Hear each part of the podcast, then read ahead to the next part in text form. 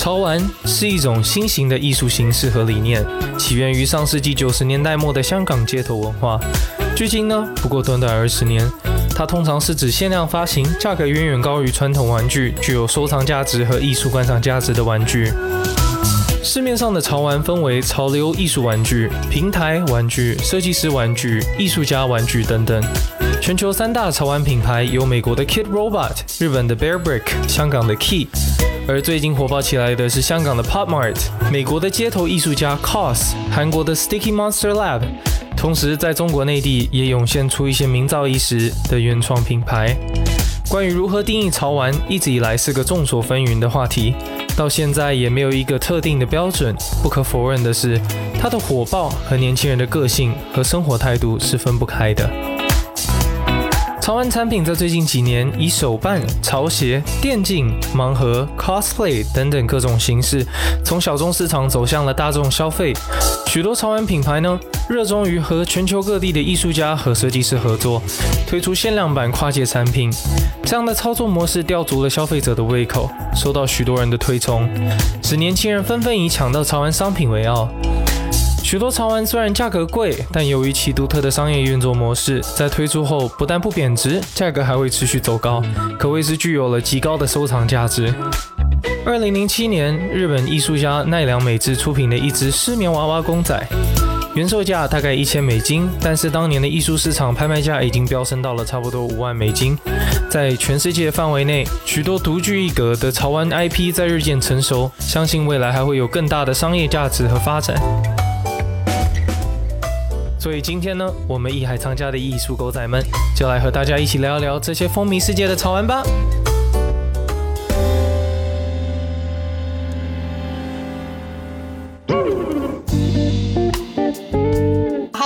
好，今天是我们艺术狗仔分别在各自家里云制作的第一期，非常兴奋。在国内大火的潮玩的设计师玩具也好，艺术玩具也好，在你看来，你觉得它更倾向于是艺术还是玩具？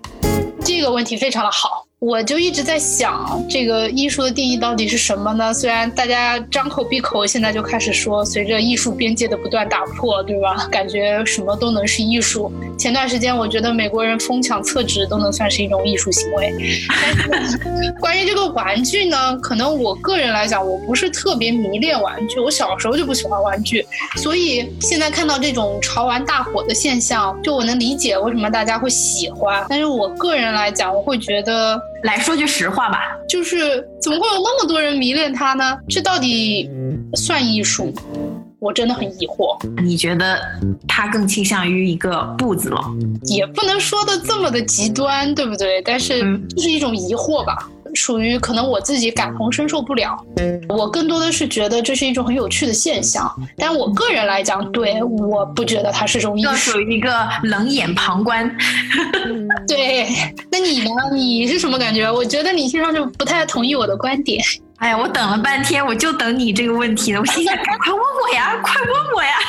从小到大，我就是一个很喜欢玩具，各种玩偶啊、手办啊，包括现在我还是一个收藏者吧。更想知道我同龄的一些朋友，包括八零九零后，在中国，在美国可能就是千禧一代。我觉得大家都非常迷恋这种。潮玩的这种形式，有关这个话题呢，我们在纽约的小记者天楚也给我们发来了他的看法。潮玩究竟是玩具还是艺术？嗯，其实我觉得这个可以根据。不同潮玩的种类来讨论这个问题，比如说现在中国特别流行的盲盒和早就开始流行的手办，我觉得这个不应该算是艺术，而更多的是与设计行业呀、文娱行业、呃商业领域的这么一个交织，它不能算是纯艺吧，就是它不能算是以艺术为出发点。嗯，但是如果说我们把话题关注回呃艺术玩具的这么一个。类别来看的话，我相信说潮玩还是属于艺术的范畴的。潮玩它究竟是玩具还是艺术？就让我直接想到，快餐店里的汉堡和米其林餐厅里的汉堡，它们之间究竟有没有区别？你这个比喻非常好。很多时候，我觉得汉堡不仅仅是个汉堡，它代表了更多更深层次的东西。去年上海佳士得举办了香港潮流艺术之父 Michael Lau 刘建文的个展，我们也可以来听一听上海佳士得庄俊女士的介绍。Michael 乐仔，先是呃前年在我们香港佳士得做过一个非常成功，所以我们又跟艺术家就是在上海又办了这场。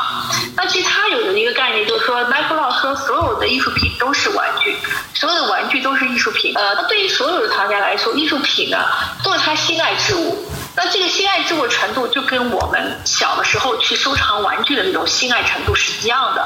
那所有的玩具也都是艺术品呢？它这个概念是讲的是所有这些有原创概念的玩偶都是艺术品。我觉得看了一波潮流的现象。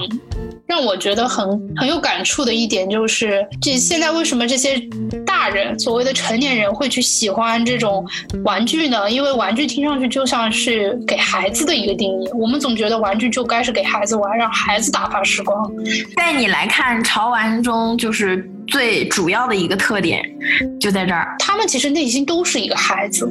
我觉得我们每个人都是，就是你小时候的那些。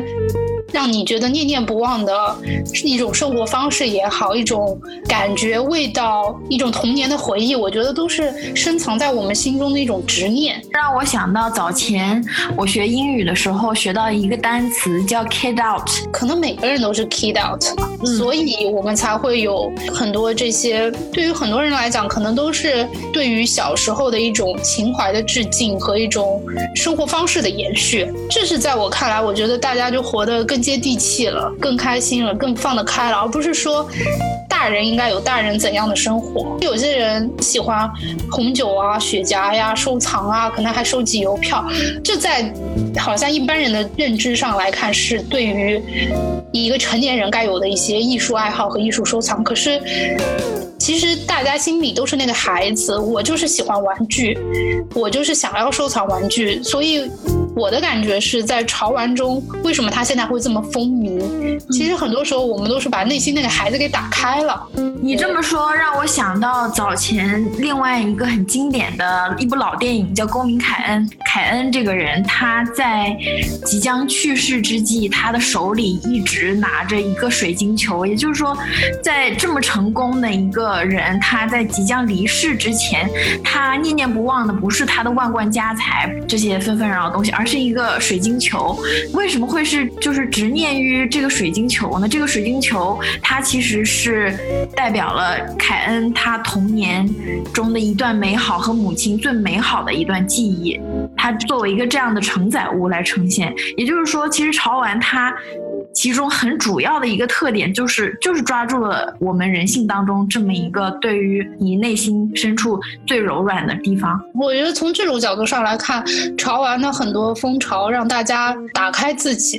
就是卸下一些所谓社会给大家的一些成年人该做什么的一些枷锁吧，就是一种态度，一种个性。我就是喜欢这个，这个跟我爱打麻将，跟我爱抽雪茄没有什么两样，没有什么大人该做的，小孩该做的。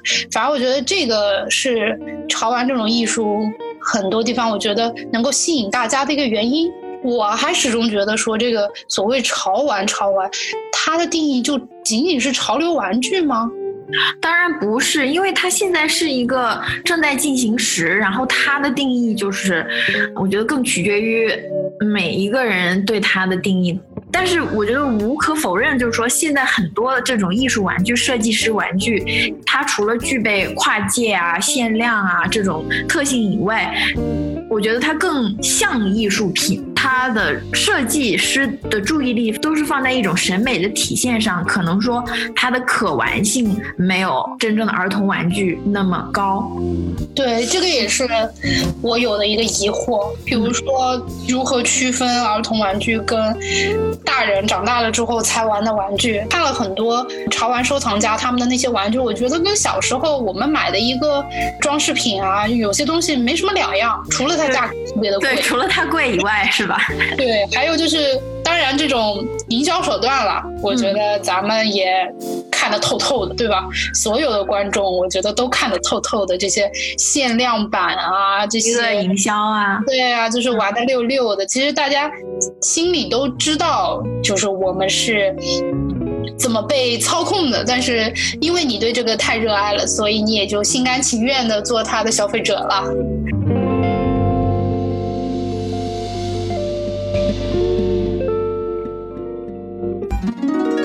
艺海藏家正在播出。本内容由喜马拉雅独家呈现。